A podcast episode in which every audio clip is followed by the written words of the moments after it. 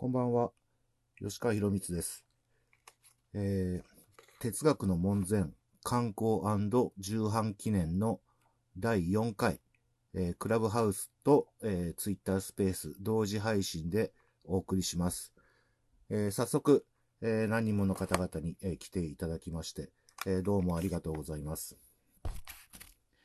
えーっと、まずは、えーニュースから、えー相変わらず、さんずりは、えー来ておりません。えー重版のままなんですけど、えーその間、結構いろいろとありまして、えーなんか書評が出たりとかしましたね。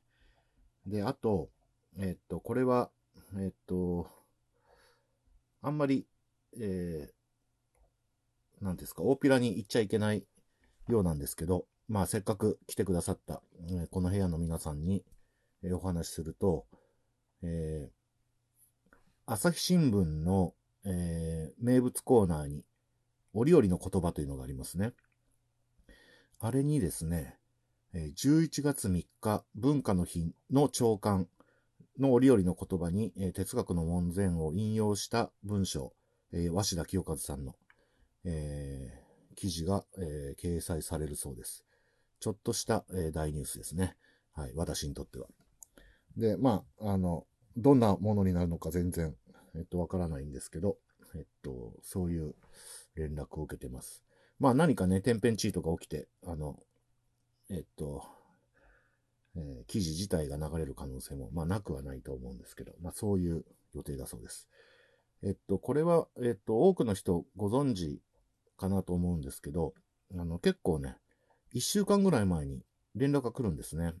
あの、私、えー小文社で、えー担当した読書会の教室という本、えーこれの中の、え倉本沙織さんの文章が折々の言葉に取り上げられたことがあって、つい先々月ぐらいなんですけど、その時も一週間ぐらい前に、え朝日新聞の文化部の、え記者さんからご連絡いただいて、あの、著者の倉本さんに、えっ、と、連絡取りたいということで、あの、本来ね、引用っていうのは、いちいちね、あの、許諾とか取る必要ないものなんですけど、まあ、えっと、新聞で、まあ、影響力もあってっていう、いろいろ考えて、あの、事前に何かしら、あの、連絡を、えっと、取るように、えーしてるんでしょうね。というわけで、後でまた、えっと、ご連、あの、お知らせするかもしれませんが、11月3日に、えー朝日新聞、折々の言葉、えー鷲田清和さんの連載で哲学の門前が取り上げられるらしいですよという話です。えーっと、あ、ちょっと、紀ノ国屋書店の、えー哲学の門前ご担当くださった泉さんがいらっしゃったので、ちょっと、えーっと、スピーカーとして招待してみますね。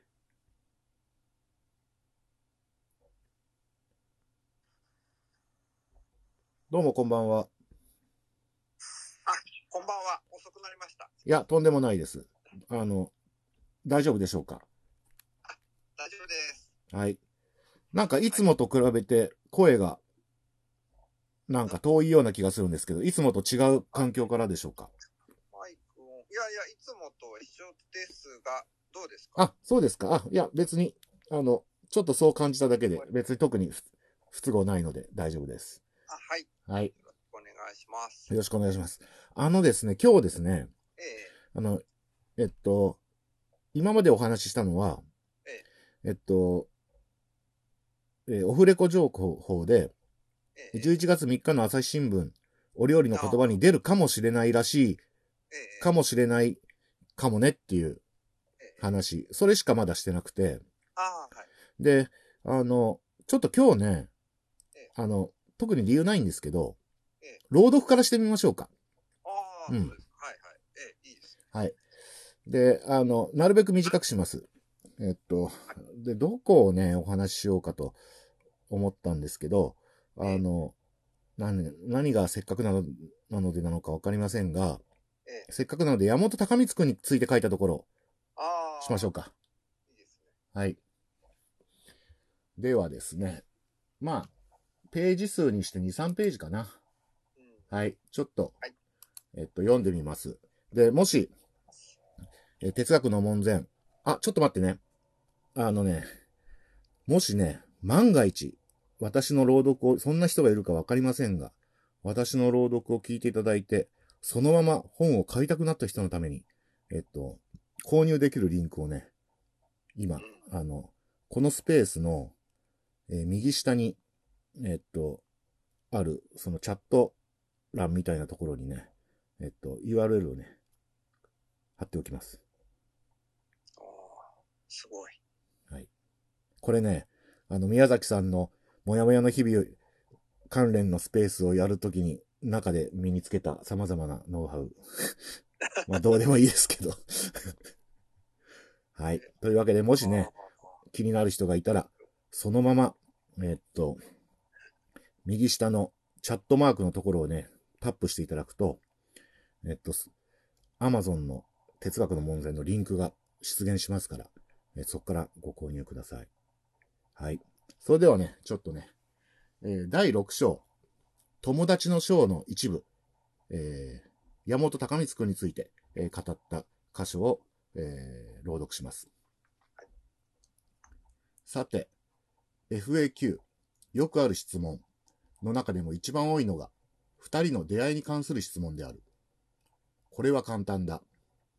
山本くんとは大学で出会った同級生である。我々は1990年、慶応義塾大学の湘南藤沢キャンパス、SFC で大学生活をスタートさせた。この時点ではまだ知り合っていない。神奈川県藤沢市に新設されたキャンパスの第一期生であった。学部は山本くんが属する環境情報学部と私が属する総合政策学部の2つ。それぞれに数百人が在籍する大きな学部であったが、先輩が一人もいないためか、横のつながりのできやすい環境だったと思う。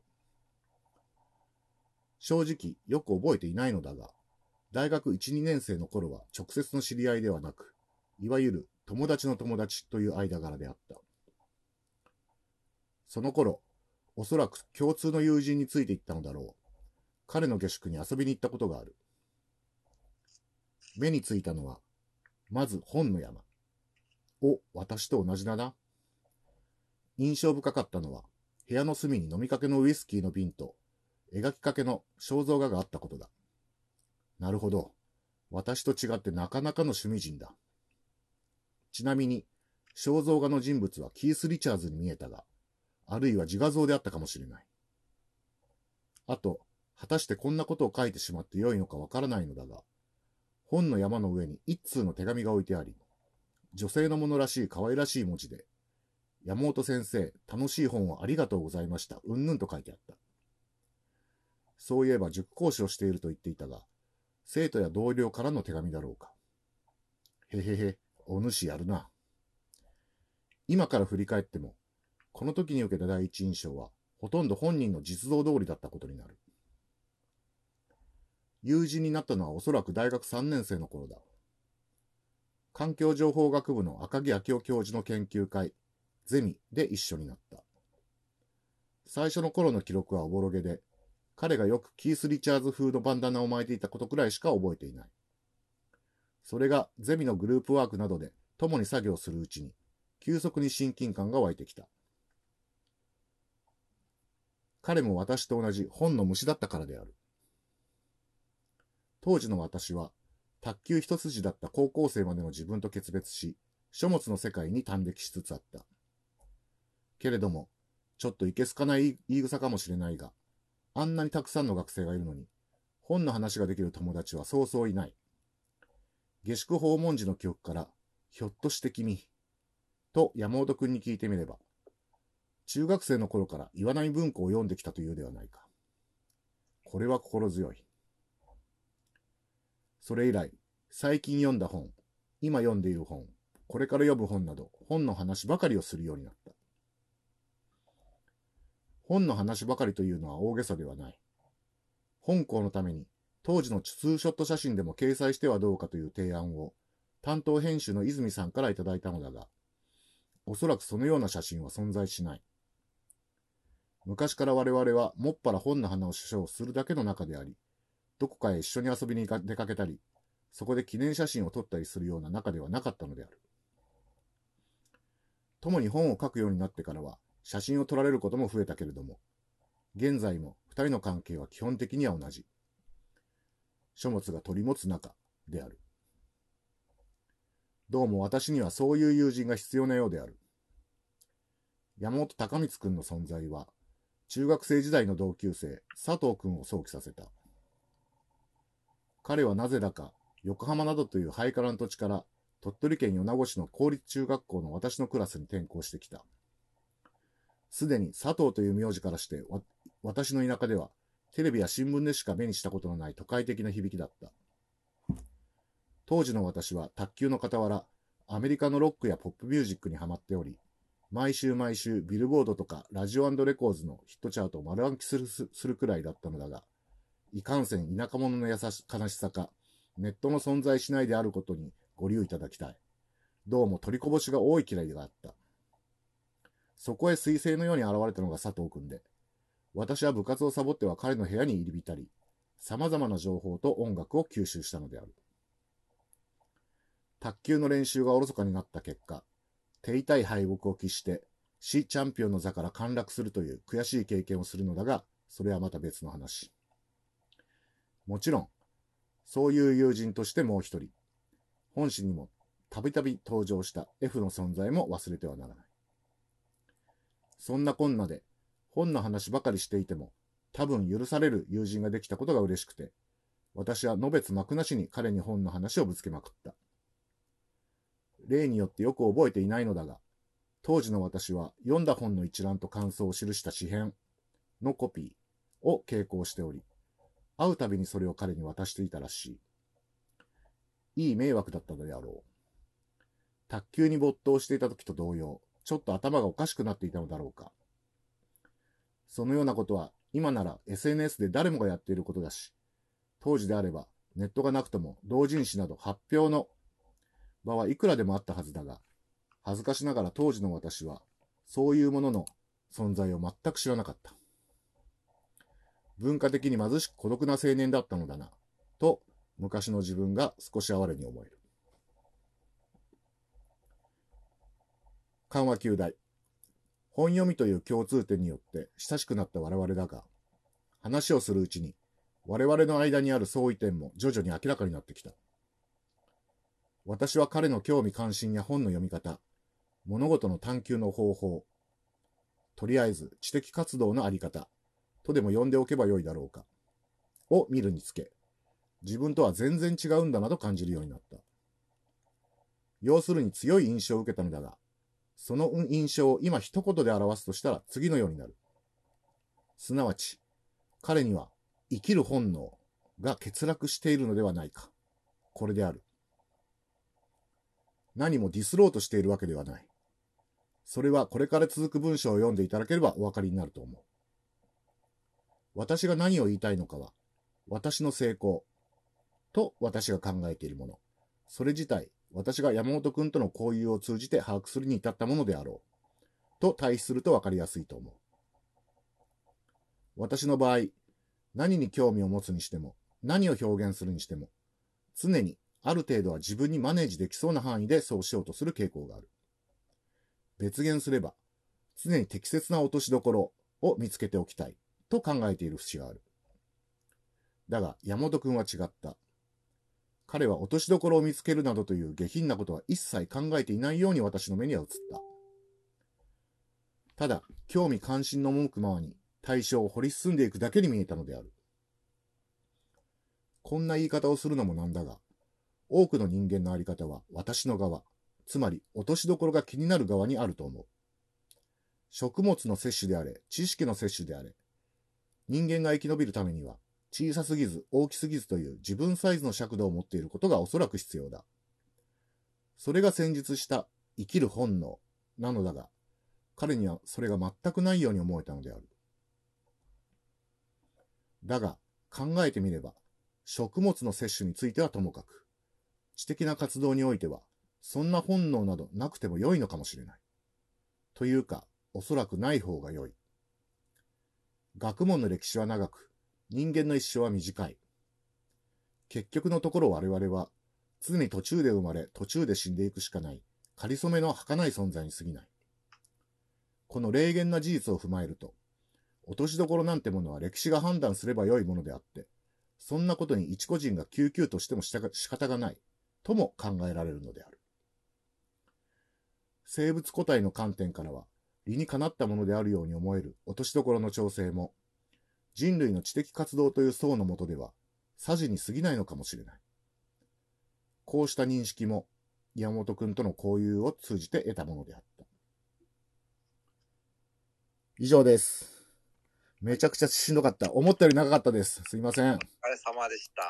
いや、まあ、あの、最初ね、2、3ページぐらいでしたけど、結構、あの、来ましたね。いや、これね、あの、私今読んだの、画面に Kindle のああ、あれを映して、あんまりページ感覚がなかったですね。うん。あの、思ったより長かったです。いや、でも、あの、聞いてても長すぎなかったので、うんちょうどいいところまで行ってよかったです。ありがとうございます。ありがとうございました。お疲れ様でした。よかったですね。いや、ありがとうございます。まあ、山本くんの箇所は、なんか、みんな、まあ、山本くんがに、まあ、人気者なので、ちょっと読んでみようかなと。はい。ああ。でもみんなやっぱり興味深い、その、本当 FA FAQ がありそうなところをちゃんと、ね、いろいろ書いてくれて、あの、楽しめる。ね、山本さんと石川さんのことを知ってる方は特にね、楽しめると思うんですけどね。でもこれは多分吉川さんと山本さんのことを知らない人でも、ああ、ここういう二人なんだっていうふうに、ちょっと、あの感じさせると思うんですけどね。実際どういうふうに思われるのかっていうのは気になりますね。そうですね。まあ、どういうふうに思われるんでしょうね。うんはい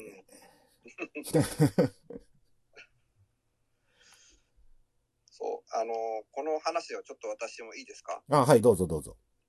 あの今読んでくださった部分の中で、はい。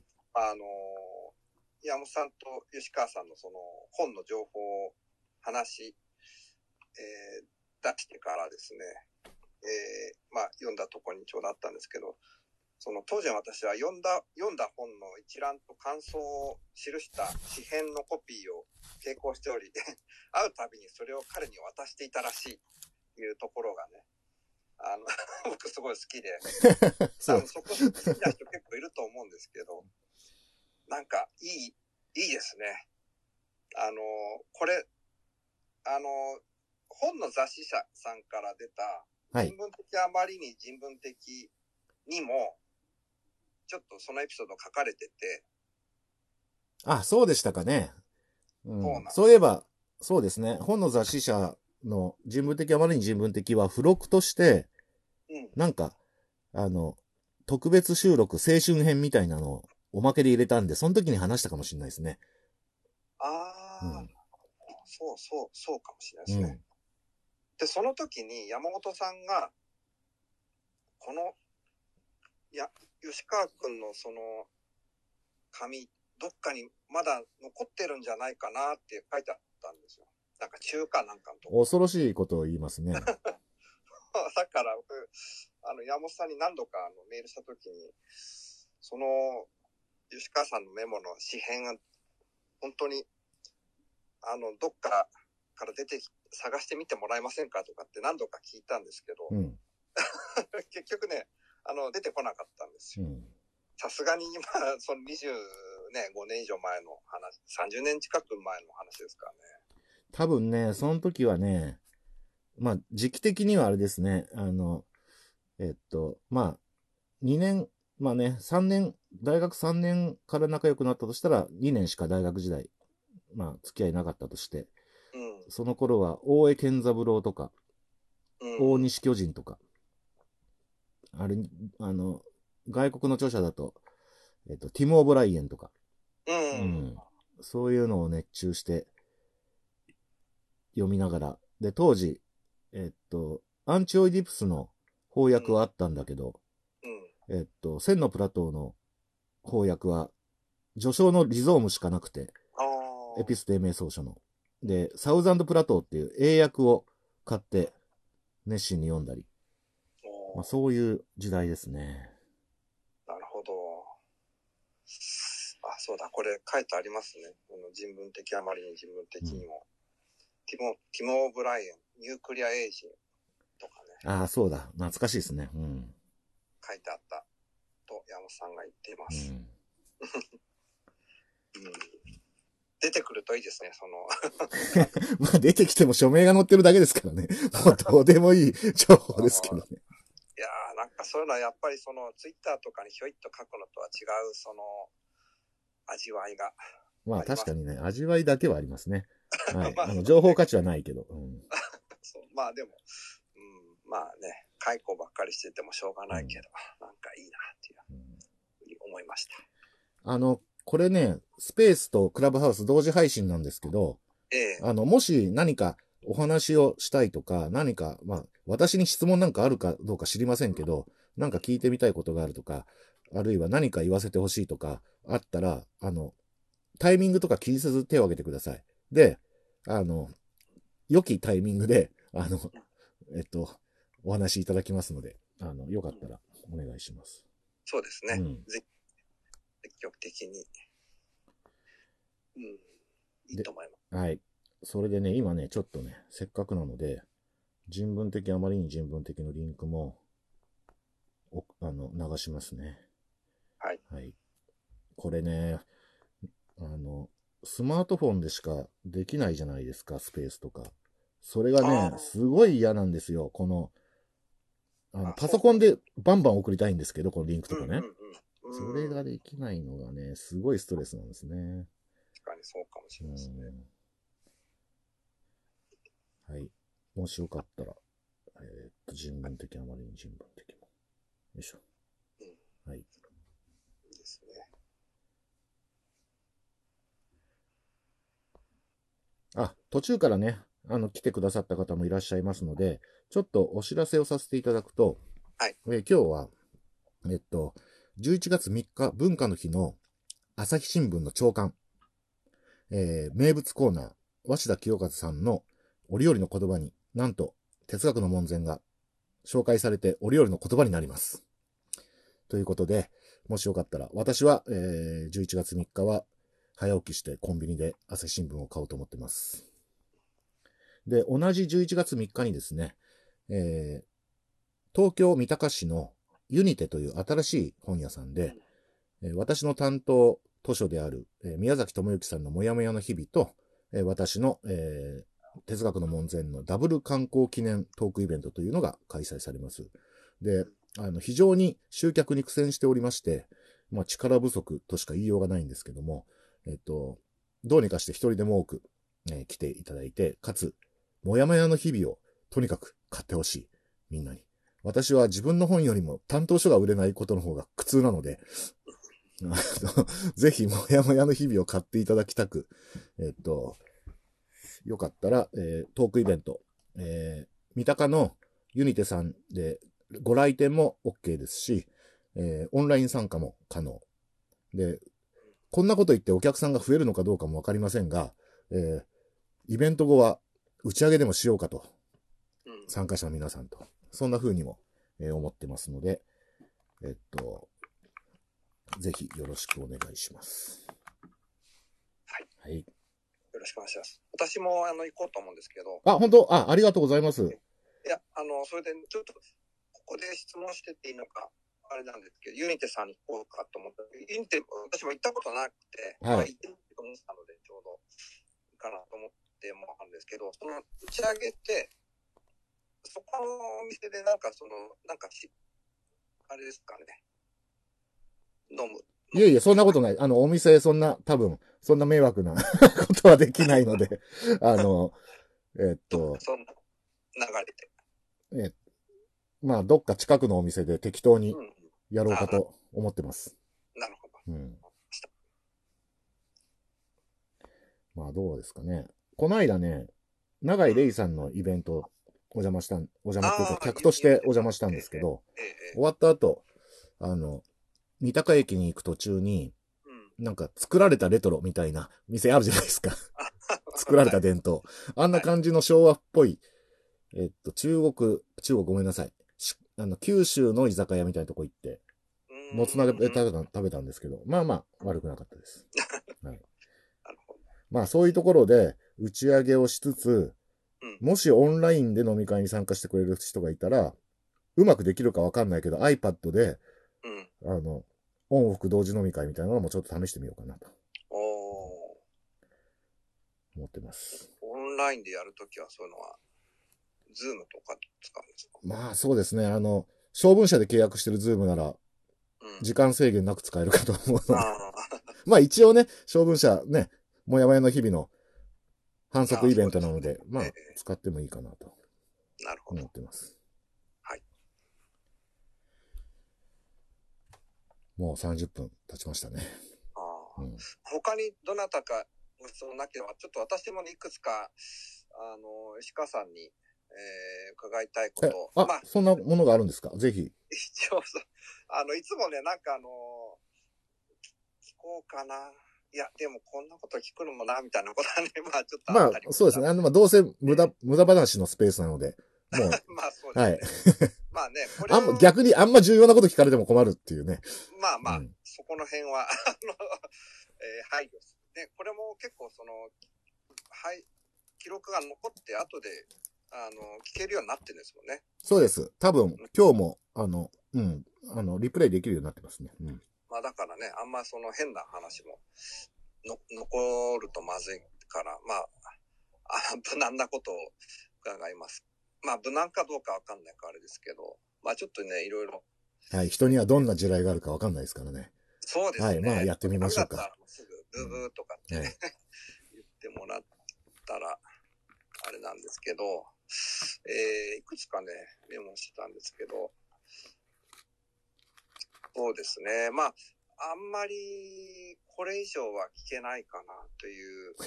なんかすごい、あの、ドキドキするんですけど、そんなまあね、あいやいや、ちょっと引っ張りすぎるのも良くないんですけど、あーまあ、た、例えばですね、えー、あ、まあそう、赤木明夫先生ね、やっぱ今回、あの、展示捧げられた赤木先生の、あのーまあ、ゼミもですし、その後の私的勉強会で、なんかすごいいろんなことをやられてた、というのを書かれてましたけど、うんその時の思い出で、なんか、すごいな、これでもちょっと書けなかったけど、そういえばこういうこともあったな、みたいなことあれば教えていたあだけ、ありますす、あります。うん。あの、すごいなっていうか、ええあの、今ここの部屋にも来てもらってる平山麻子さんっていうね、私の小文社での担当著者でもあるんですけどええ、あれは何だったんだろうっていうね、うん謎の体験を語るのを毎週やってるんですけど、それに、それっぽい話がね、いくつかあって例えばですね。えーっとね、えーその赤木明夫先生のね、ええ。お家がね、あの、世田谷なんですけど、うん。そこでいつも勉強してたんですけどね、ええ。別荘がね、軽井沢にあるんですよ。うん。で、これ申し上げても別にいいと思うんですけど、うん。あの、えっと、義理のお父さんが、うん。つまり、えー、連れ合いさん、奥様のお父さんがね、安倍智次っていう、あの、メルビルの白芸訳した人なんですね。だから、この哲学の門前でも少し関係あるんですけど、うん、うん、そうですね。うんで、その安倍智次さんゆかりの別荘が軽井沢にあって、うん。でそこにね、お邪魔したことが何度かあるんですけど。初回はねえ、私一人で行ったんですよ。ええ。多分ね、ちょうど山本くんと私が就職したばっかりで、うん。あのもう、なんかバタバタしてて、うん。あの、共同の勉強どころじゃないっていう頃。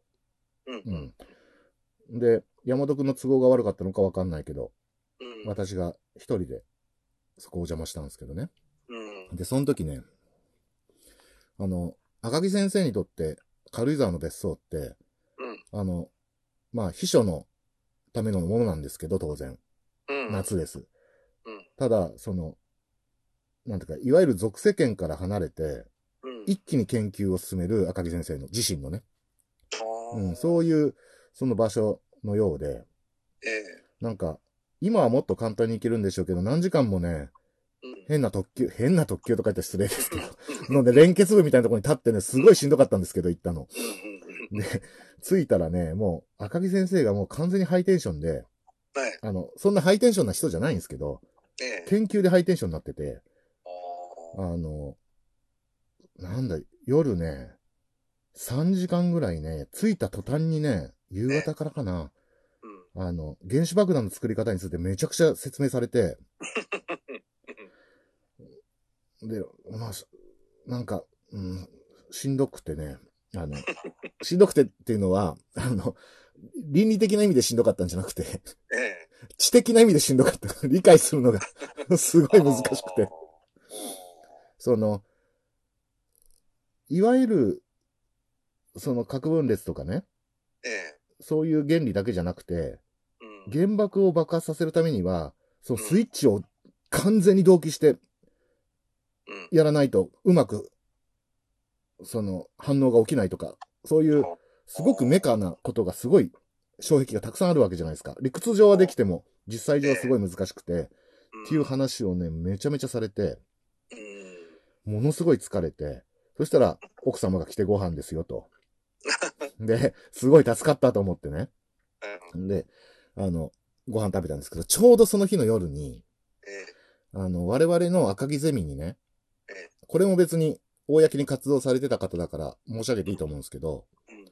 白鳥ゆかっていうね、うん。もう本名がすでにすごいね、同級生がいてね、ゼミ生に。彼女ね、女優やってたんですよ。あであの、今はそんなに有名じゃないかもしれないけど、当時クラリオンガールっていうのはすごくあ。ステータスがあったと思うんですよね、グラビア系のあれえええ。えで、クラリオンガール準グランプリ。うん。でうんあの、今はね、あの、多分女優の仕事されてないと思うけど、うん。当時、ちょっと女優の仕事されていて、うん。で、それでね、あの、えっと、ちょい役なんだけどええ、出た作品があってええ、それがね、戦争映画で、なんだっけなあの、メジャーな、あの、いわゆるゲン、いわゆるアイドルとか、ジャニーズとかみたいな人がたくさん出てるね、うん。あの、戦争映画でね。で、あの、調べればすぐかわかる。尾形直人とかも出てた。あ。うんで見たんですけどね、ええ。白鳥さんらしい人が一瞬映ったような気がしたんですね。うん。うん。でも、結局わかんなくて。うん。でも、どこ、いつ出るかわかんないじゃないですか。ええ。だから結局最後まで見たんですけど、うん。映画がほんとひどい出来で、もう赤木先生と奥様と私で、うんめちゃめちゃ微妙な気持ちで2時間、その映画を見たっていう、もう最悪な、あれは何だったんだろうっていう体験が。ああ。いい、なんか滑らない話みたいな。いやいやいや、それでね、ええ。あの、調べればほんとすぐわかるけど、尾形直人が、ええ。えっ、と、徴兵を拒否して、ええ。あの、逃げてたけど、うん。関係、まあ、憲兵に捕まって、ええ。それで拘置所に入れられて、うん。で、激しい尋問を受けてる時に、ええ。しかもそれ、舞台が広島でね、そのちょうど尾形直人がいたところはね、ええ。尋問を受けてる時に、あの原爆がうん、炸裂して。っていう、だからさっきその3時間聞かされた原爆の話と、ええ。まあ夏って季節もあるんですけどね。ええ。うんええ。だから完全な偶然じゃないんですけど、うん。夏はね、み、常にえ戦争映画するじゃないですか。うん。それで全てがね、そうやって、あの、なんか、その軽井沢の夜にね、なんか、集中して。で、尾形直人がその逃げてるのを見てね、うん。まあ、私もポロッとね、ちょっと考えを一言、あの、漏らしたんですね。ええあの、いや、私もできればね、うん。こんな風に、尾形直人みたいにね、うん。あの、逃亡してみたいと。もしそんなことになったら。みたいなことをちょっと軽、軽口ですよ、本当に。うん。うん。あの、本当そんなね、あの、深刻な、シリアスな、本当は問題なんですけど、そういう風に言ったらね、うん奥様がね、うん。ちょっとす席を外されて、うん。で、2分後ぐらいに戻ってきて、ええ。そしたら、一冊のね、うん。えー、岩波新書の青版、ええ。これを、あの、私に手渡して、うん。見たらね、安倍智次の、うん。良心的兵役拒否の思想っていう本。うーん。なんか、すごくないですか？この軽井沢の夜がめっちゃ加速してる感じ。安倍、まあ、安倍と友次先生の娘さんってわけそういうことです、そういうことです。すごい。まあそういうことがありました。これは本に書いてないです。めんどその、ゼラクとまたすごく長くなっちゃうんで。いやー、そなんかいっぱいそういうエピソードがありますね。うん。引き出せば出てきそうですね。うん。いい話をっていうか、なん、なんていうか、なんとも言えない話。もうそのね、ほんと、あ、そっか。今ちょっと教えてくれた人がいて、えーっと、聞けばだつみの声かな。ああ、えっと、尾形直人。尾形直人で検索すれば多分すぐわかりますよね。うん。ですね。ちょっと本当にちょっと見てみます。うんと調べてないかあ、マキさんが教えてくれた、聞け和田つみの声。これの、何回目かの、あれですかね。あの。リメイクですかねあ。その、まあでも、卒業してすぐだから、まあ90年代後半、うん半ばぐらい。そうですね。うんうんえまあ、あと、ほんと、とにかくあの、原爆製造の話のしんどさと、ーうん。映画のしんどさと、う。うんん。こう、微妙、なんていうか、すごいシュールな時間でしたね。ね、3時間、まあ聞くっていうのはね、あのーどういうテンション高いってね、いう感じのことを言ってたんですけども、ちゃんとずっと聞いてるとね、やっぱりなかなか大変だしかも、全然私、あの、原爆製造に対してリテラシーがないので、うんあの、適切な疑問とかもあんま出せなくて、もうずーっと聞いてるっていう。赤木先生も、ね、もともとは、その文学とかね、TS エリオットの研究とかそうなんですよ。のがあって、でもその後、まあ NHK で科学番組とかいろいろやられてて、うん。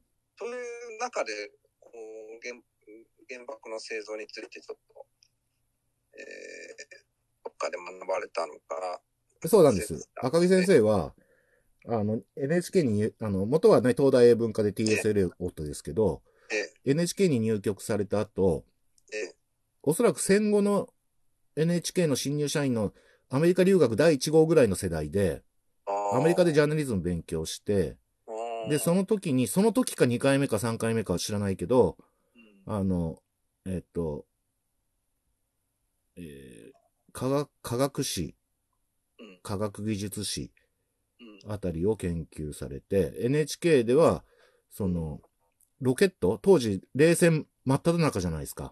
うん。で、あの、米ソの、えっと、開発、あの、軍事競、あの、開発競争で、ソ連のロケットがどうなってるのかっていうのを推測して、うん。あの、専門家の力を借りてね。ええ。で、あの、当時コンピューターが、ちゃんとしたコンピューターがあんまないから、あの、アポロ13って映画で計算尺使ってたでしょ？コンピューターじゃなくて。計算尺。であ、NHK でも計算尺で、うんそのロケットの弾道計算を、うんえっと、東京のその NHK の近くの下宿に、2階建ての下宿にええ、何十人かアルバイト雇って、うん。弾道計算を計算尺でやってたって。ええすごい。今だったらね、スマホでできるぐらいの計算なのかもしれないけあど。あ。結構、だから赤木先生すごいんですよ。じゃあまあ、そ、その方面はかなりまあ、詳しくなられて、うん。で、まあ、原爆の製造についても、このね、吉川さん来るまでになんかこうガーッとやってたら、あの、なんか話したくなった。話したくなったんでしょうね。その、もともとね、そのと当時、先生が原爆の研究をしてたわけじゃないんですよ。うん。ううん。ん、もうずっと前から、あの、チェルノボイリで事故があった時も、うん。あの NHK のスタッフとして、うんあの、チェルノボイリに、の取材をして、番組作ってるんで、もともと詳しい人だったんだけど、うんなんか、スイッチが入ったんでしょうね。ううんん。すごい。面白い。まあね、こう聞いてると面白そうですけど、やっぱ3時間ずっとえ結構しんどいですよ。うん。ね、しんどいですよね。ただね、その時はね、うん。なんかそういう、なんか、雰囲気で、自分も分かった感じしたんですよね。うん。そうなんだ、原爆そんなすごいんだ。あ、すごいっていうのはいろんな意味でね。うん。ただ今となっては全く何も思い出せないですね。ただ、あの、理論上も難しいけど、現実的にもすごく作るのは難しいってことはなんか分かった。あだからものすごい技術ですね。うんすごいですね。なるほど。でも本当にいい、まあ、いろんな、すいません。なんか、季節して滑らない話みたいになっちゃいました。うん。小話になってしまった。うんでもなんかすごいそういうストックがいっぱい引き出しの中に入ってそういやー、たくさんありますね。山本くんと赤木先生に関しては。はい、そうですね。うんまあ、私もいろいろありますけど、どなたかご質問とかありますかね？まあ、あの、しなんか、話したい人は適当に、えータイミングを測らず手を挙げていただくとして、うん。はい、あの、引き続き、あの、あともうちょっと泉さんと私の話を続けますかね。ああ、はい。あと、あと、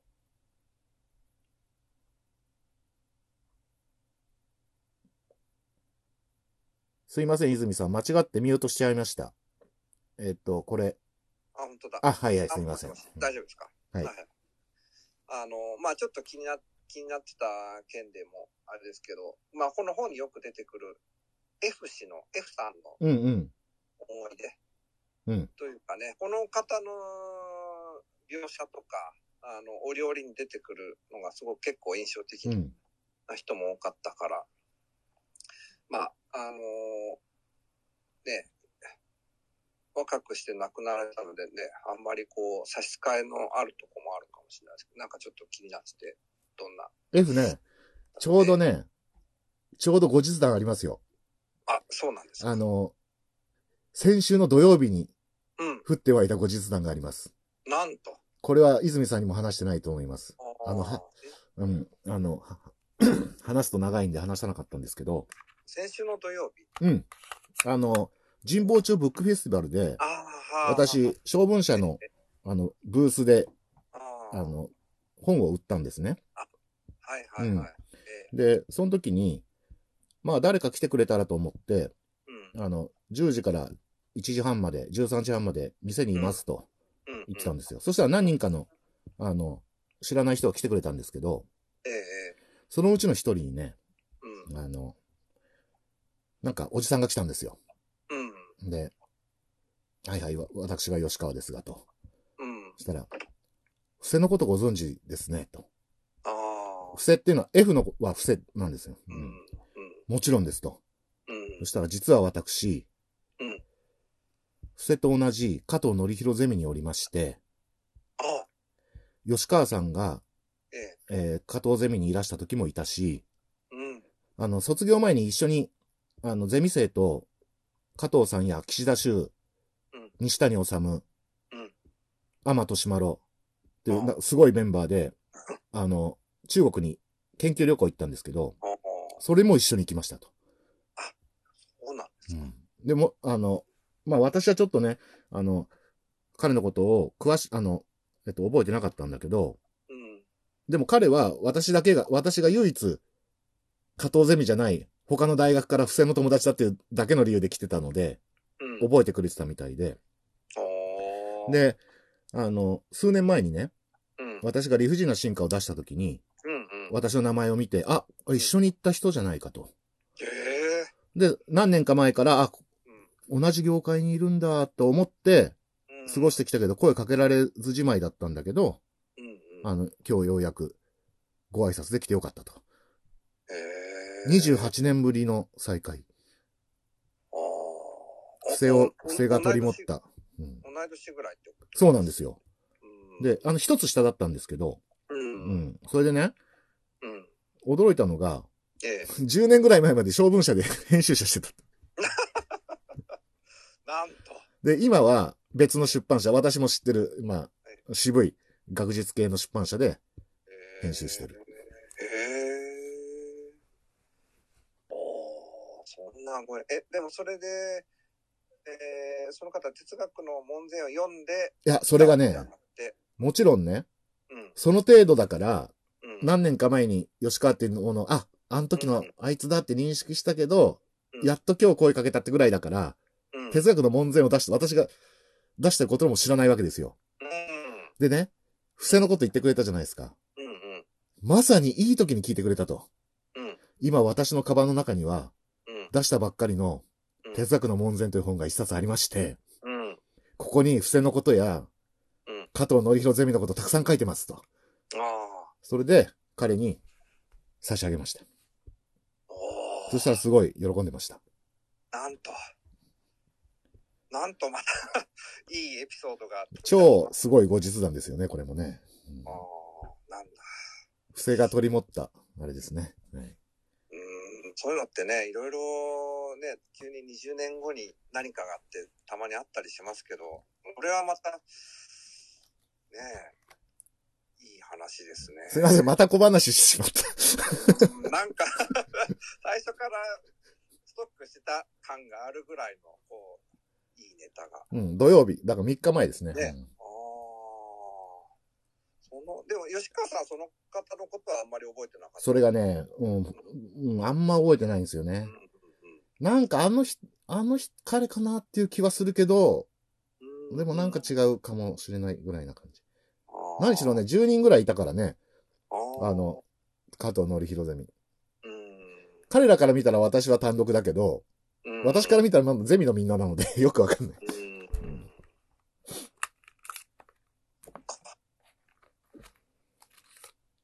でもそういう時代で、まあゼミにね、あの、入って、他の大学の学生でも、ゼミにずっといたり何度も指摘する人が結構いたんですね。うん。うん。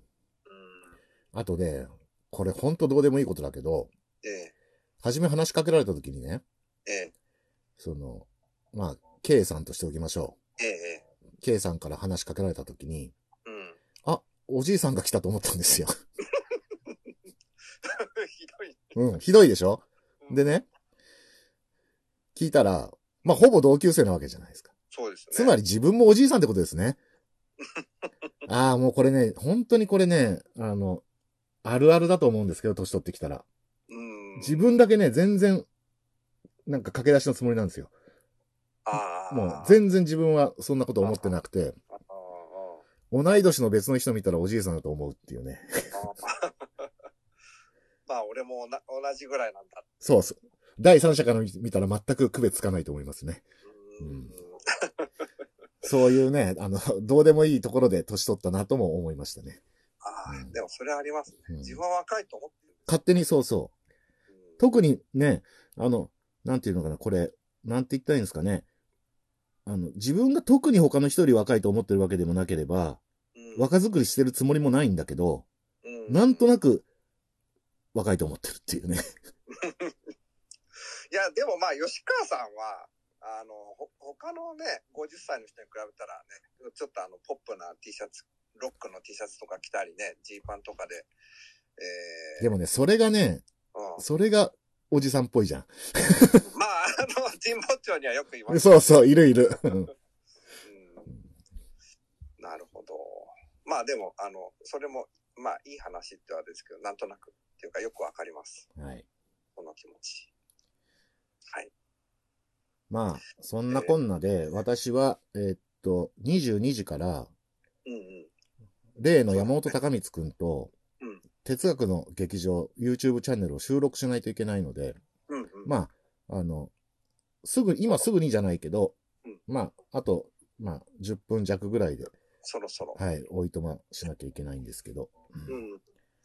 はい。なんか皆様なんかないですかね？うんね、なんかあの、忘れずに、えー、告知事項があるじゃないですか。文庫版ああそうだ。じゃあ、ちょっともう一回ここで、あの、告知しますかね？3回目になっちゃいますけど、うんうんまず、えー大事なものとしては、11月3日文化の日、えー朝日新聞長官、鷲田清和さんの折々の言葉に哲学の門前が登場します。折々の言葉として。はい。で、その夜、11月3日の夜に、東京三鷹のユニテさんという書店で、私の担当書である宮崎智之、もやもやの日々と、哲学の門前のダブル観光記念のトークイベントを宮崎智之さんと二人で行います。はいで、よかったら来てくださった方とは、えー打ち上げなんかでもご一緒できればと思いますので、えーよかったら来てください。はいで、三つ目が、えー私が3年ぐらい前に出した、3、4年前に出した人間の解剖は猿の解剖のための鍵であるという変なタイトルの本があるんですけども、これがちくま文庫になって、えー、増補新版として、えー文庫になります。で、これが11月の中旬ぐらいに出るんじゃないかな。14日じゃないですか？あ、14日。はい。来月14日に、えー出ます。あの、もうとっくに私の手は離れてるんで、今頃、印刷所で、あの、臨転機が回ってんのか、臨転機じゃないのか、まあわかんないけど、はい。っうん。ていう感じですかね。そうですね。文庫もね、よく、この忙しい中で、文庫化もいろいろ大変だとは思う。いやー、これね、うん、まあこれもいつか言います。あの、うん、あの、大変結構、じくじたるものがあって。解説は大沢正知先生そうですね。はい。書いてもらいました。はい。そんな感じですかね。そうですうね。ん、泉さんは、はい。あの、今も、あの、科学書、まだええ。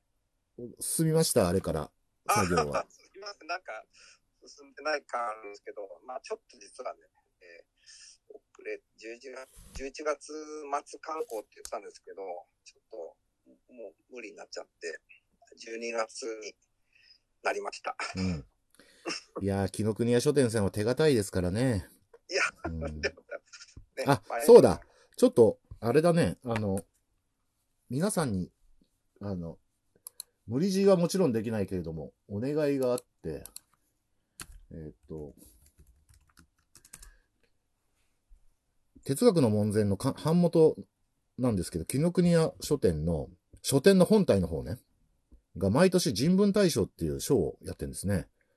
で、えっと、例年には11月頃からアンケートで、その、応募を募るそうなんですけど、まだこれ発表されてないですよね。うんとね、まだですけど、今ね、準備中で、そろそろ、あの、告知がうん出ます。なんか去年ね、11月1日だったので、そろそろかなと思うんですけど、そうですね。もう多分もうすぐにやってます。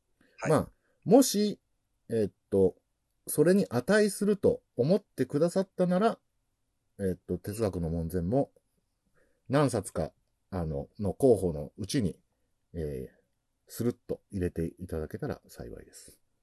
はい。まあ、あの、私はね、あの、そう、委員とかも関係ないので、えー、あれなんですけど、一応同じ会社の人間だからあんまり、ね、あんまり強くは言えないですよね。そう、そうえ私、はただの著者なので、あの利害関係はまあ、もううん、あれなので、ううんんあの、よかったらお願いします。はい。はい。嬉しいですね、出ると。いい感じで55分になりました。ああ、そうですね。はい。いい、いい話っていうとあれですけどね、楽しい話でした。というわけで、えっと、皆様におかれましては、えー今日話したここと、えーこの、えースペースの右下の、あの、会話マークをね、タップしていただくと、哲学の門前と、えー人文的、あまりに人文的と、えー11月3日、えーイベントの、えーリンクがありますので、よかったら、えーご覧ください。